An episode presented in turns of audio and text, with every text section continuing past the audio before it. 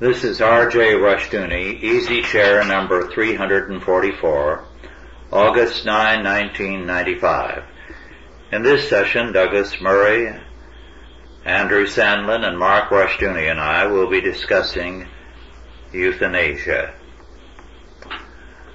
I am not happy about discussing this, rather saddened by the fact that it is an issue of importance and one that should be discussed. In my college days, I recall vividly that one of the things that marked Adolf Hitler and made his philosophy so detestable was the practice of euthanasia.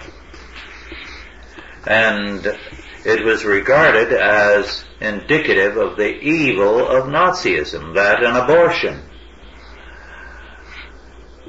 And now, people who consider themselves to be liberal and enlightened are not only in favor of abortion, but now euthanasia. And the question that was raised in my youth as against the whole Nazi philosophy, and one which was shared by virtually everyone in this country was, if the state once decides that certain people, the elderly, the extremely sick, or the uh, mentally retarded, as under Hitler, can be executed, then what's to prevent them from saying people of this or that racial uh, background or color should not also be executed? Because once you've broken the barrier, it's simply a question of the state determining who it wants to get rid of. So the subject is a grim one. Once you breach the barrier, then there is no restraint whatsoever. Once you say that not God but man decides who shall die, then the society is going to go down the drain.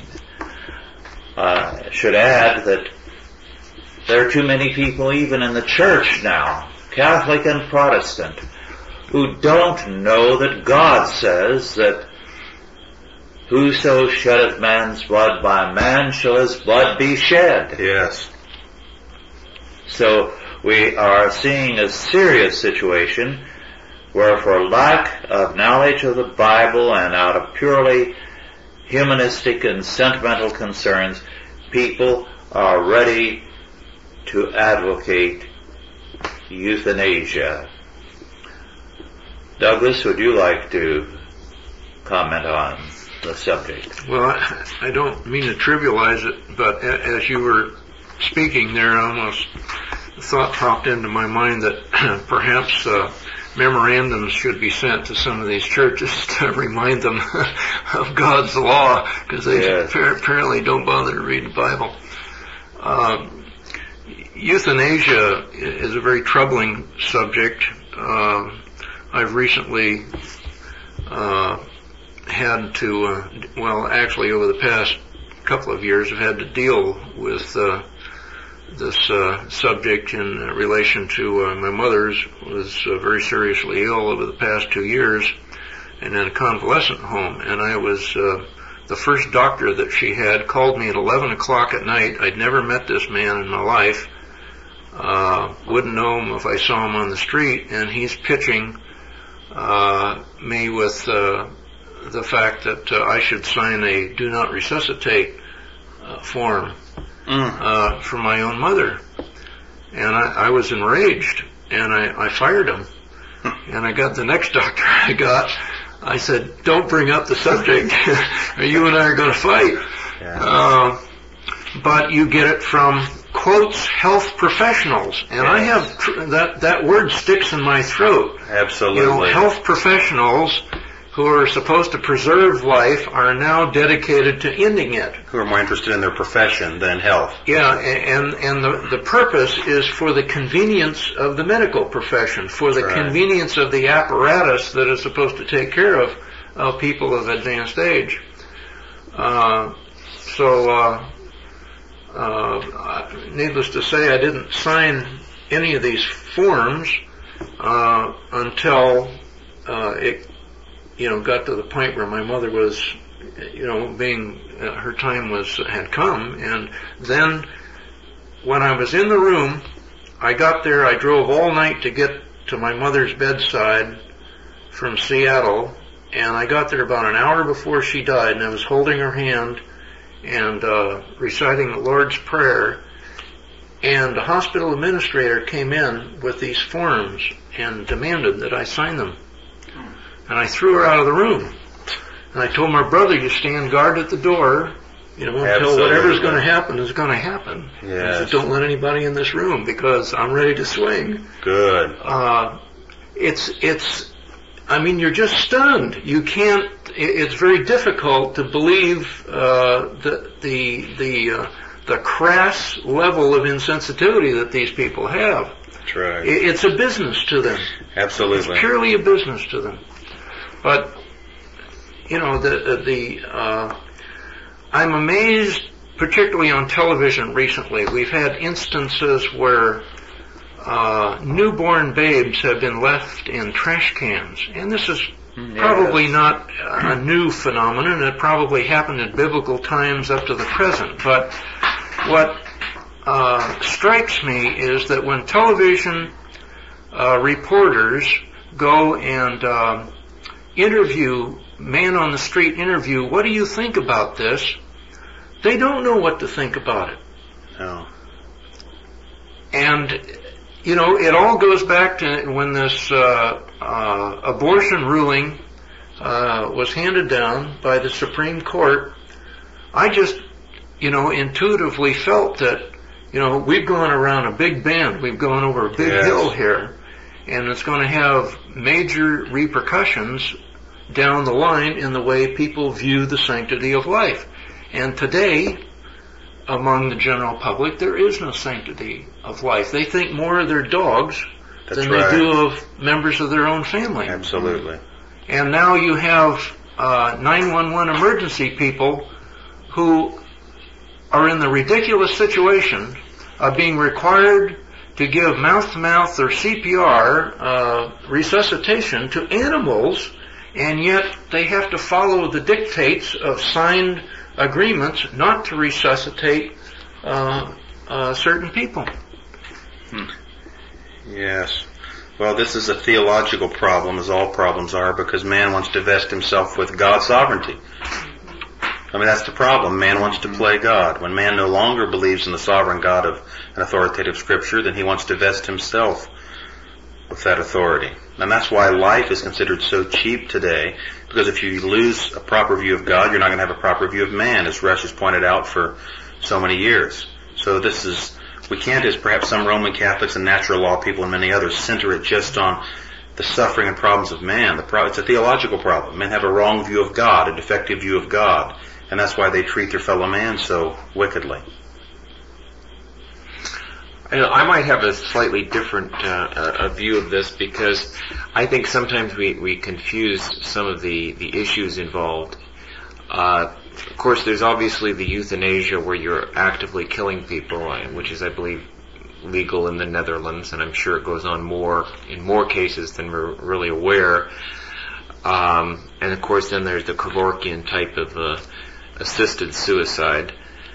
Um, however, there's the the other element of um, allowing people to die naturally without a lot of artificial uh, machines um, uh, assistance, and I, I I I am not totally against letting someone die without hooking them to a respirator if that is their wish. Um, if you believe in heaven and you don't believe that that living um, an extra day, an extra week, extra months is the, the most important thing, then you may be willing to accept that. And I think people have, have a right to determine what kind of medical care or lack thereof they, they receive. And sometimes doctors can go to extreme of sign, like you say, sign the papers, or they can go to the other extreme of let's hook them up to this machine, let's get this going, uh, we'll do this and that. And this may not be what the individual wants. If uh, uh, if you don't want, you know, an abscessed tooth removed, you have the right to be miserable Yes. Mhm. and in pain. Uh, you have the right to the type of medical care that, that, that you want. And I don't think that we should say that there's an absolute moral necessity that we have to do everything That's medically right. possible to prolong someone's life. But that's a separate issue from euthanasia. Yes. Someone else is making However, decision for however, I've noticed in the in the, the pro-life groups hmm have often con- confused the the, the the the issue, and uh, That's because they're there's a matter pro-life of- and not pro-law. mhm. Yeah. There's a matter: Are you going to prevent someone from going on an artificial life system? Then there's a whole other moral issue. Once somebody is put on an artificial life support system, do you remove them? 20 years ago, there was a famous case, mm-hmm. Karen Ann Quinlan. I mean, she was a household word for months because the legal debate went on and on and on. This was a girl who took drugs and alcohol. She was in a coma, a mm-hmm. vegetative state. And the, the argument, the legal battle was, if you remove this girl, you are committing murder because she will die if you remove her from artificial life support systems. The family, I, bel I believe it was the family, won the case. She was allowed to be removed from the artificial life support system. Lo and behold, the medical experts were wrong. She lived for just about a year after that. Well, the difficulty is knowing when man is interfering with God's will, and knowing when whether you understand what you know that it's God's will that someone is to die. This is you know what the medical ethicists are supposedly gr- uh, grappling with. But I think most people, most reasonable people, know when that time is. Uh, but when you hand this, when you write a blank check to a, Mhm. whether it's a hospital or to someone else, then you're, I think you're on dangerous ground. The, the reason the hospitals legally like to have those forms is because once they put someone on, an, on a machine, then it's a much more difficult legally. Uh, Sure. uh, uh, it's a it's a very difficult question on can they remove them from that machine, and that's when the court cases appear. It's the same thing as if somebody um, has a heart attack and you start CPR.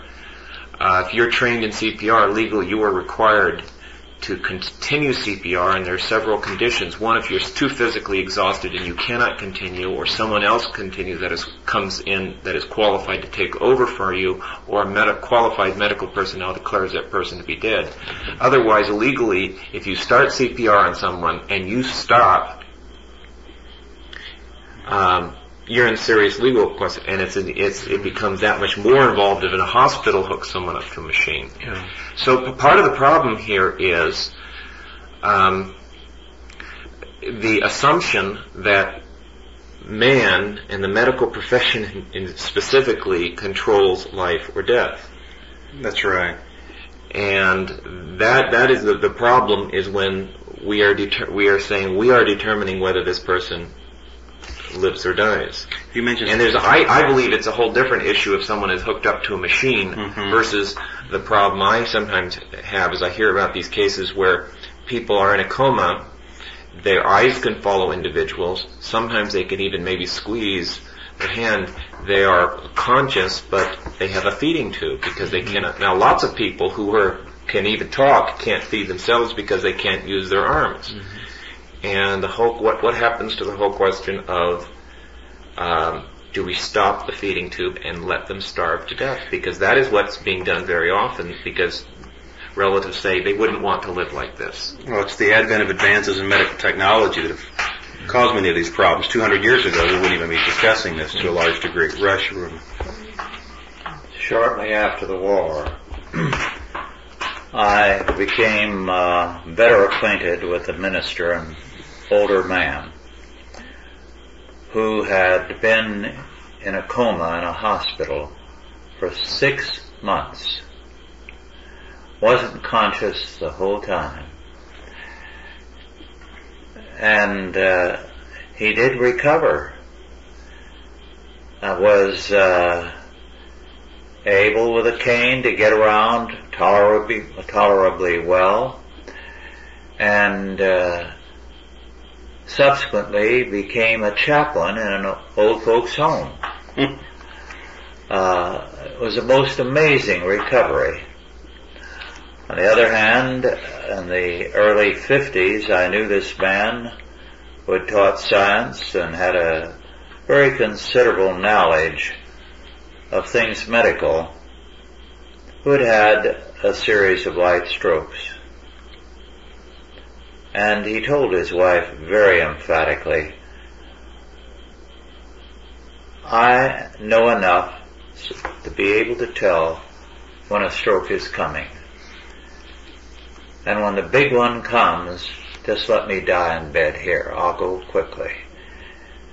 And I'll let you know because he said, I have learned with all the series of strokes I've had since I retired, uh, a great deal about what is happening. Well, this one day, he told his wife, this is it, the big one. Let me die here at home.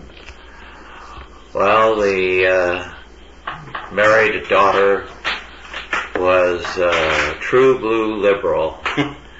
and she came over as soon as her mother called her and persuaded her mother to call an ambulance and take him to the hospital, where he lived for months. And instead of having enough money to live on for the rest of her life, it cost her all the money that she, uh, her husband had saved up and the, the lovely house they had. And then she had to move in with that daughter who made her life miserable because she felt imposed upon. Now, I do think that uh, the problem we have is that both in continuing life and in trying to cut it off, men are trying to play God. Mm-hmm. Yes. And both efforts are really immoral. That's right. It was very sad, uh, in the case of that widow. She was now in a church that was modernist to the core, Everything that she heard offended her and upset her. She did not like her daughter's very liberal ideas with regard to everything, including child care. It was total misery for that woman. And the daughter created the situation. Yes. Well, I think the answer, at least what I arrived at, is that we each individually have to take responsibility for giving our very best effort, our best good faith Yes. effort to understand God's will. That's right. Yes. And that's the best you can do. Mm-hmm. Just pray about it and make your decision. That's what we have to do when we're faced with something like that. Because man is not omnipotent and man is not omniscient. No. Mark mentioned something I want to pick up on. You know, a lot of natural law advocates uh, oppose euthanasia and abortion because they believe that life has infinite human val- uh, life has uh, human life is infinitely valuable. We need to oppose that. Uh, I don't like the idea of pro-life. Perhaps we should say pro-law Yes. because the important thing is not the most important issue is not that a life is being taken, but that God's law is being broken. And we, we, we can't defend it uh, on a natural law basis, but on a biblical law basis. There was a prominent theologian in Germany who, in the last century, uh, developed a theology which was centered around the belief in the infinite value of the human soul. hmm Well, we cannot uh, make man's life uh, equal to God.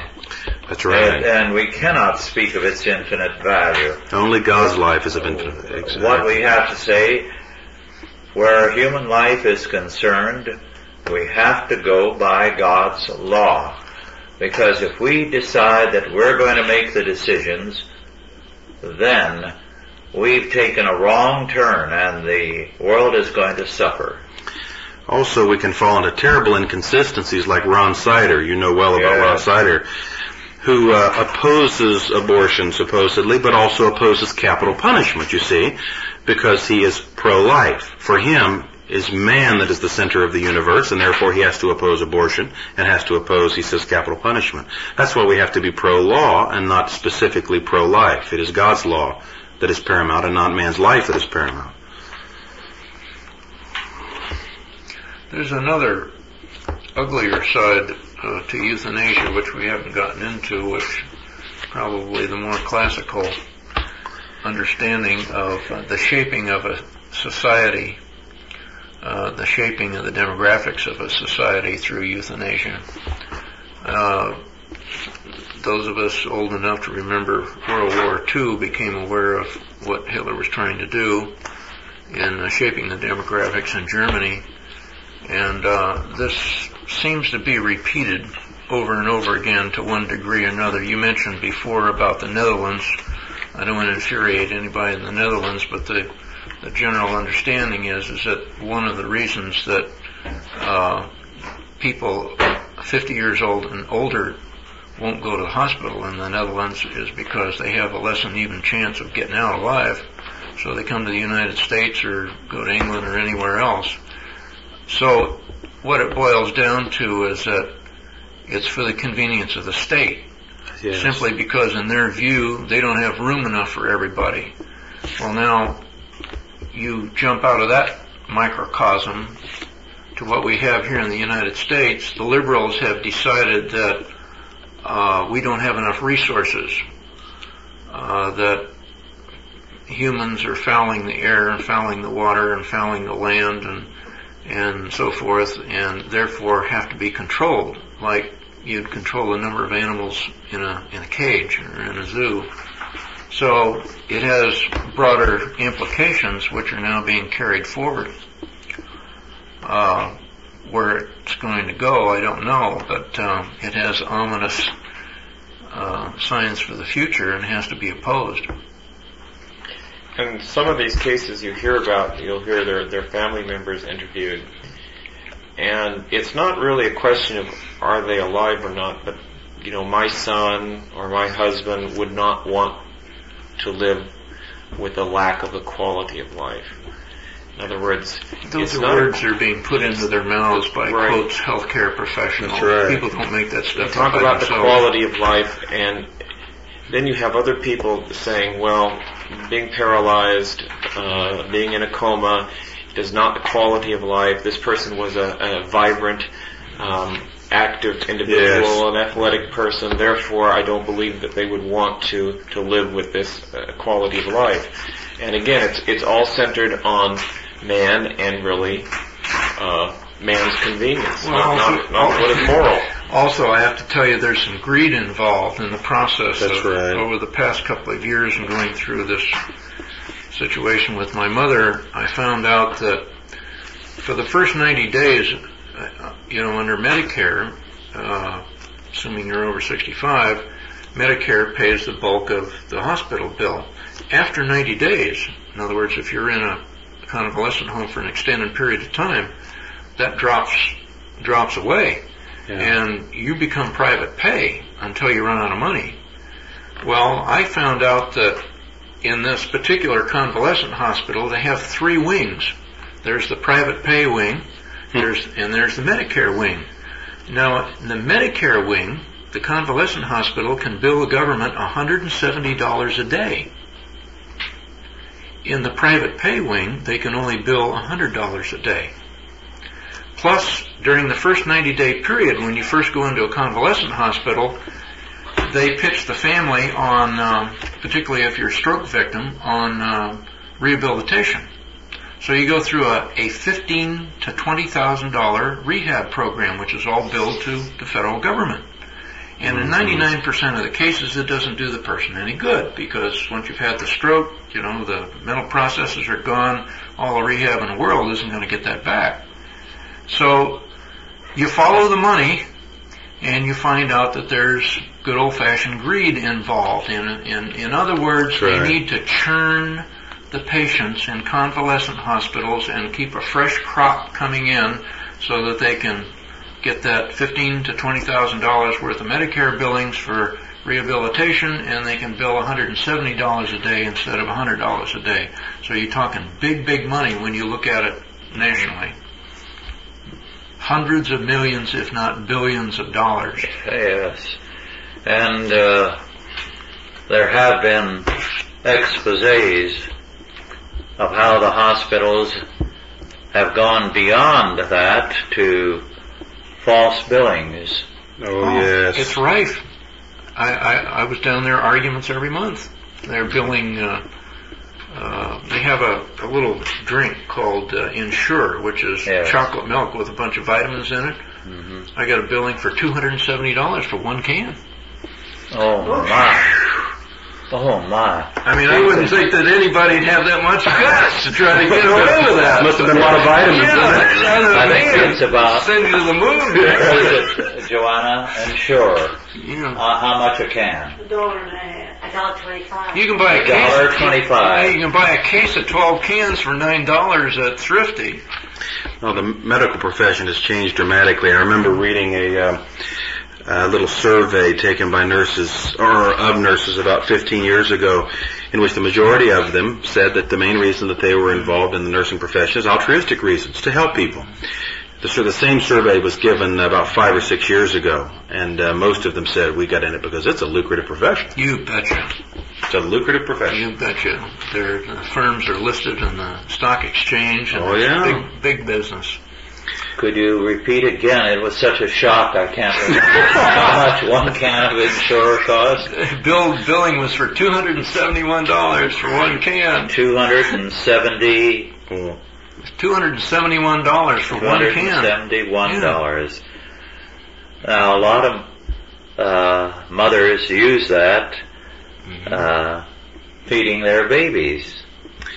You know what's so ironic about that? I've seen those TV exposés, and I've actually seen doctors defend that kind of charging. Oh yeah. I've seen them defend that. Unbelievable.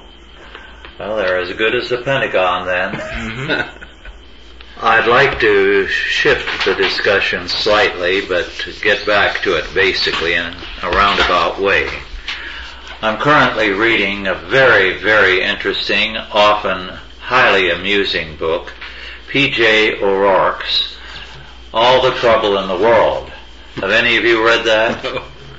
I know about him, but I don't know. All right, now, one of the things, if I may take a little while with it, because uh, I think it's highly interesting. He has a chapter on Bangladesh, the former Bengal state within the uh, British India, now an independent country. Uh, something of a basket case. Uh, he uh, makes it a very interesting discussion of uh, socialist economies because Bangladesh, when it was under the British, was the world's major source of jute, out of which burlap sacks were made. But lo and behold, sacks are no longer made of burlap. They're made out of plastic, which works better and it's cheaper.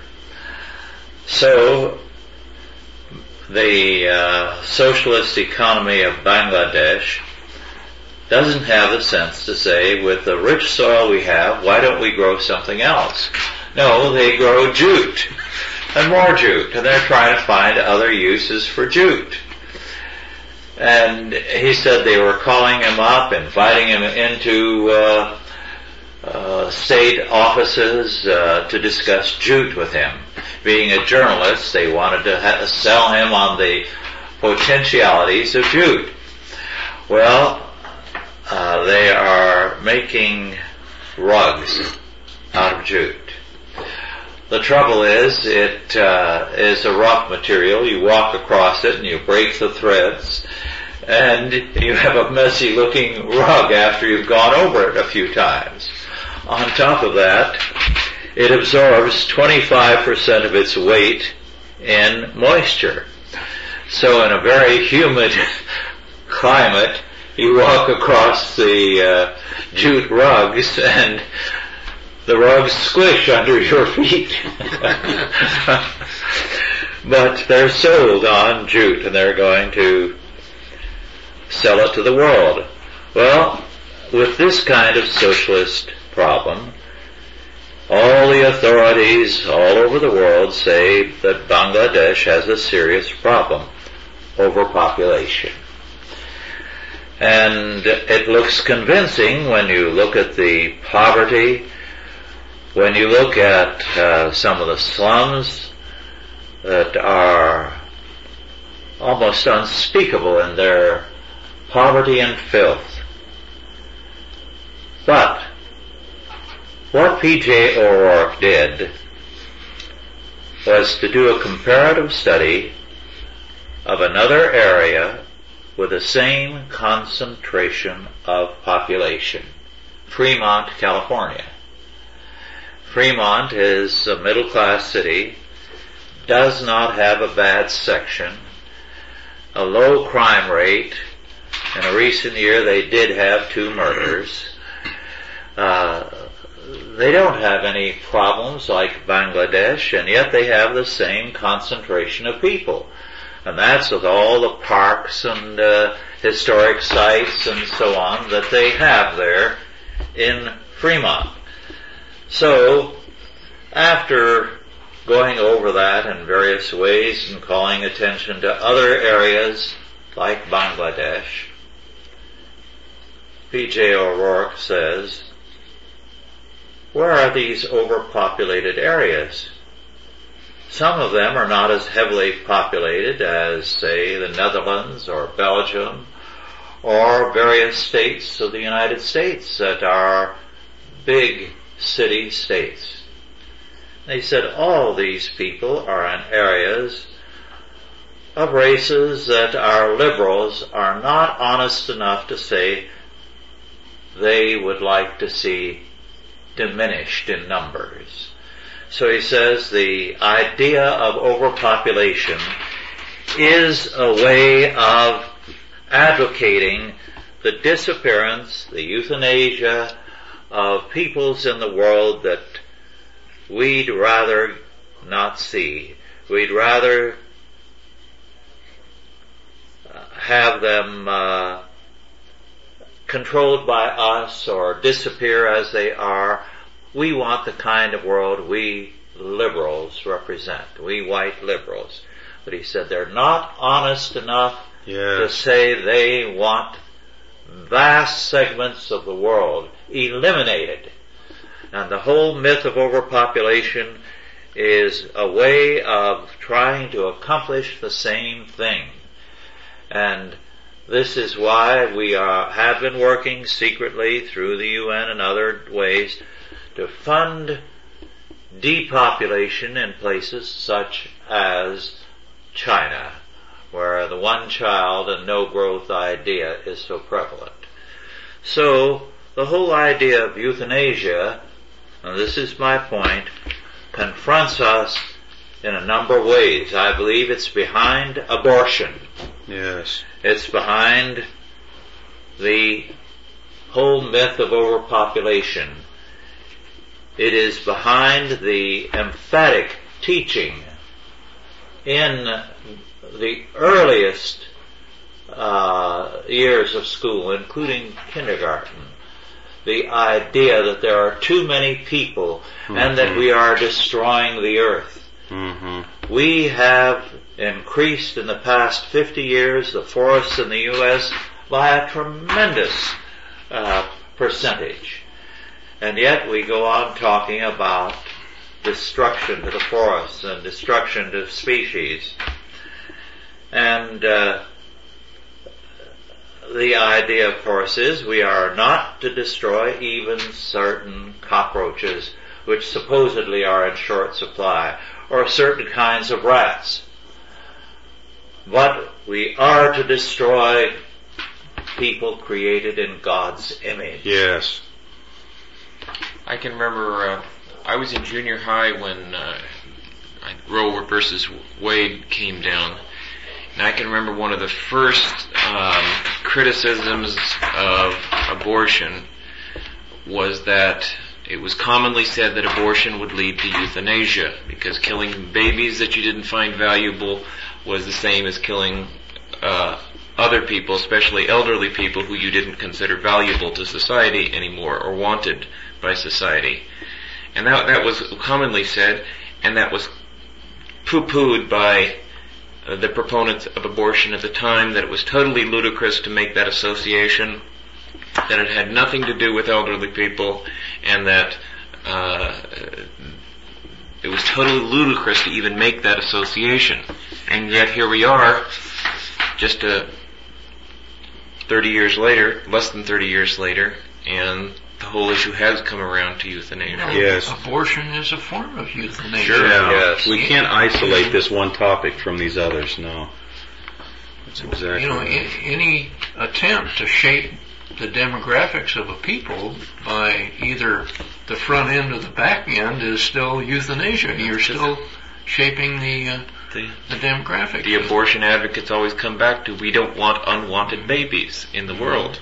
Yeah. And you're not going to take them into your home, which is largely a lie, a lie is a because lie. there are people waiting for uh, babies to adopt. Absolutely. Uh, you don't want these babies, uh, therefore they're, they're unwanted babies, therefore it's, it's the best thing to do. This quality of life business is totally wrong. I think of what God said to Moses, who made man's mouth? The sovereign God has a right to make those whom he will, and if he wants to make some mentally retarded, he can do so. And who are we to dictate to God who should live and who should not live? In the 60s, I wrote a little book which will be out maybe later this year again in a collection of my shorter writings on the myth of overpopulation. It's hard to look back and uh, realize how intense the furor over that book was. It was noted even in the Wall Street Journal uh, favorably, let me say. But when I, at that time, for the Intercollegiate Society of Individualists, made a tour of a number of university campuses to speak on that subject, twice there were near riot conditions. And uh, at one such university in uh, the Midwest, a major uh, technological university. There was uh, quite a long and intensely volatile period after I spoke of uh, discussion and debate. And this one Hindu student, who apparently was high, uh, upper caste, got up to say, but there are too many people of the wrong sort in the world, and they should be eliminated.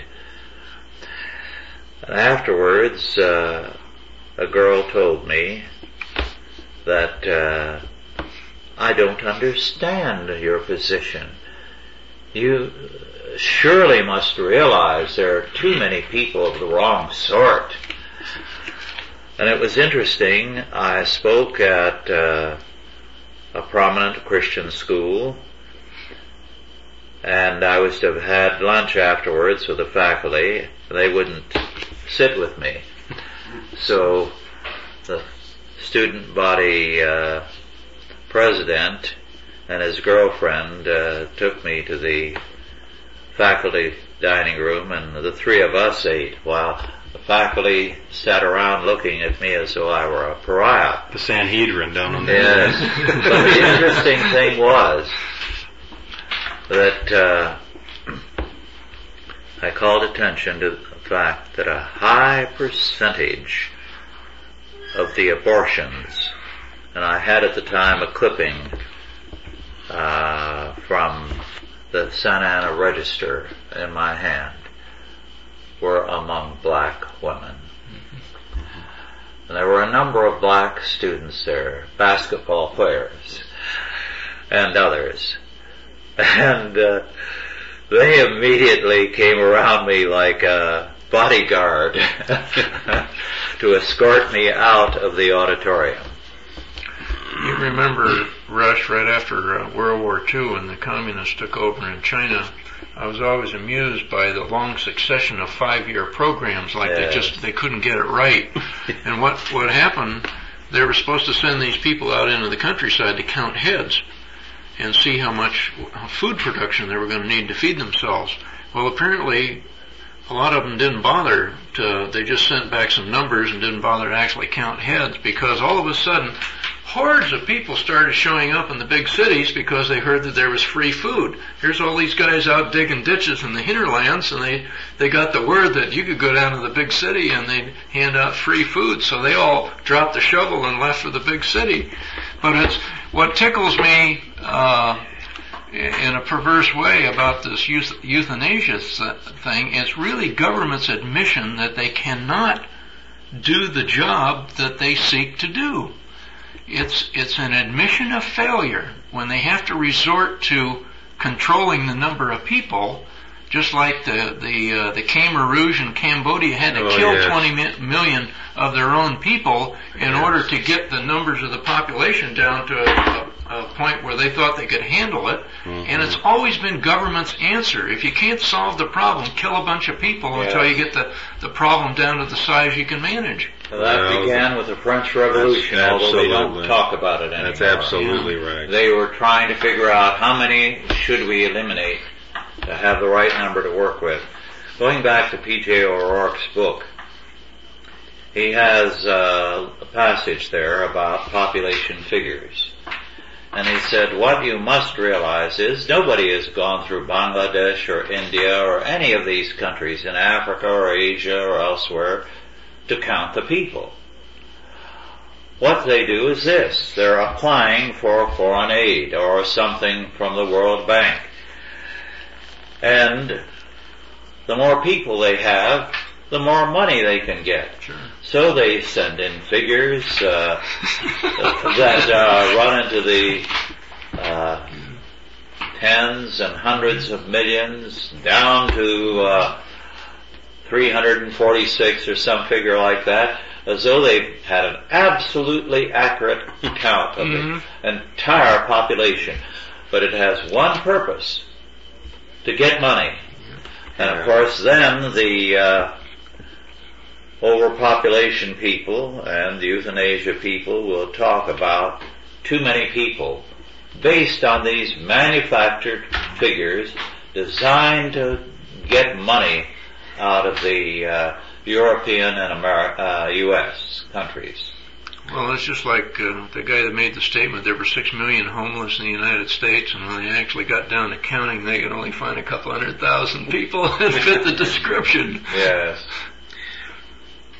You know, this idea of defending euthanasia, as you alluded to earlier, Rush, is prominent in a number of schools, even at the smallest age. These little open-ended questions are quite popular. If you know, if you were on a a boat with uh, an elderly person and a younger person, and and the boat were going to sink, and only perhaps two could be saved. Which ones would you save? And Yeah. forcing children into moral dilemmas Right. like that uh, is very evil, and it's very pervasive.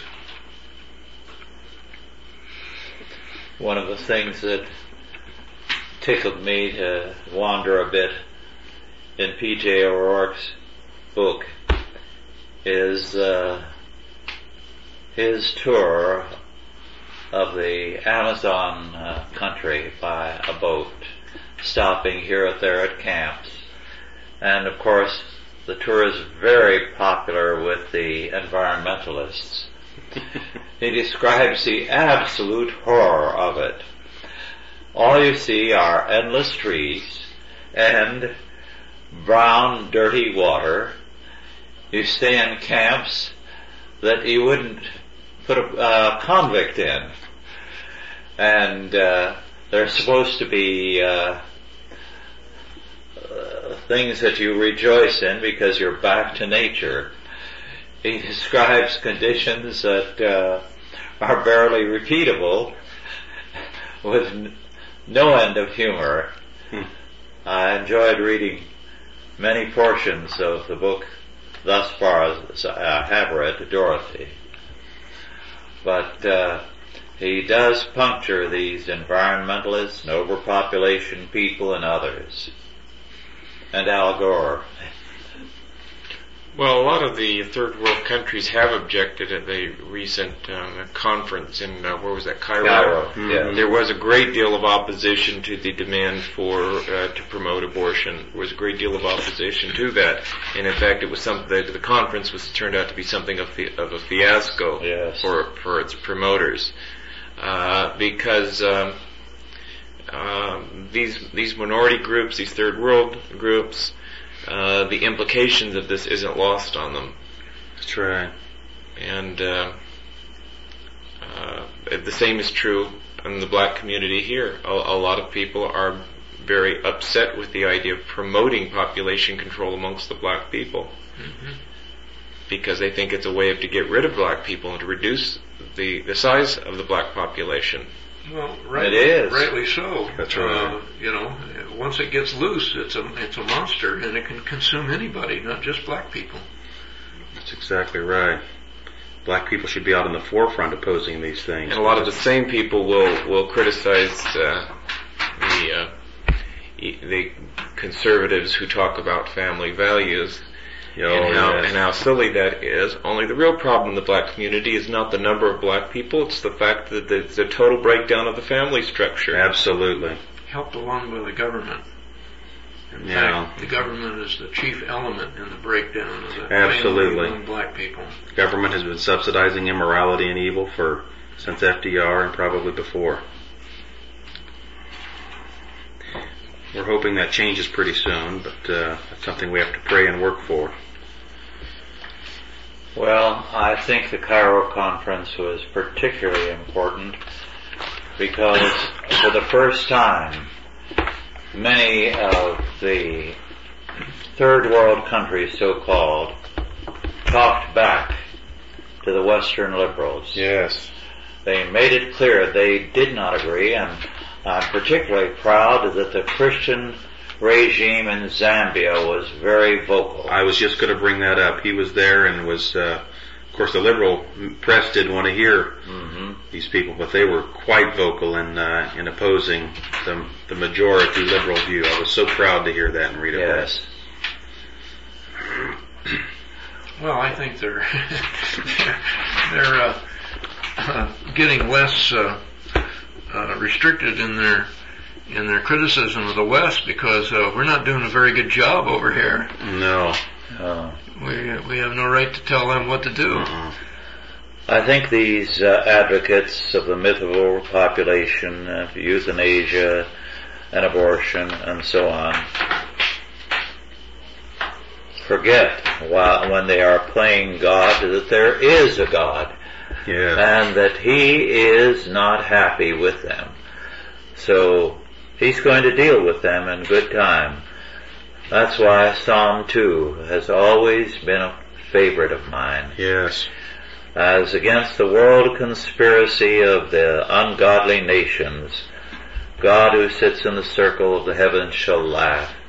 He shall have them in derision. That's right. And was it Galatians five says that uh, we reap what we sow. Yes. We have an abortion and euthanasia culture. It will reap impotence and destruction, and we're seeing that, of course, as it is now. Well, Uh, it reminds me of talking about playing God. Uh, years ago, my dad had on, on his refrigerator a Calvin and Hobbes comic strip. A little boy was standing over a little plant with a watering can, scr- screaming at the plant, saying, yes. I'm, I totally control whether you live or die. You do things my way or else. and uh, standing there with the watering can, and suddenly this cloudburst came, and just this drenching rain came Yeah. down. this utterly defeated look on his face as he walked away. Yes, he looked up at heaven sourly at the end. Yes. Well, according to Bob, and I've read this too, if the population of the world is given one uh, square foot per person, they would fit in Jacksonville, Florida. And uh, I recall some years ago the uh, fact uh, that I read in, in a, a very fine scholar's work that the whole population of the world could be fitted into Ventura County and live comfortably. We've gotten the idea that the world is vastly overpopulated. But there is no country in the world that doesn't have a great deal of wilderness, a great deal of land that is not used, a great deal of land that all that it needs is water. And the fact that we forget is that a great deal of land in the United States that was agricultural at the beginning of this century has reverted to forest simply because the productivity of the remaining far- farmland has increased so dramatically.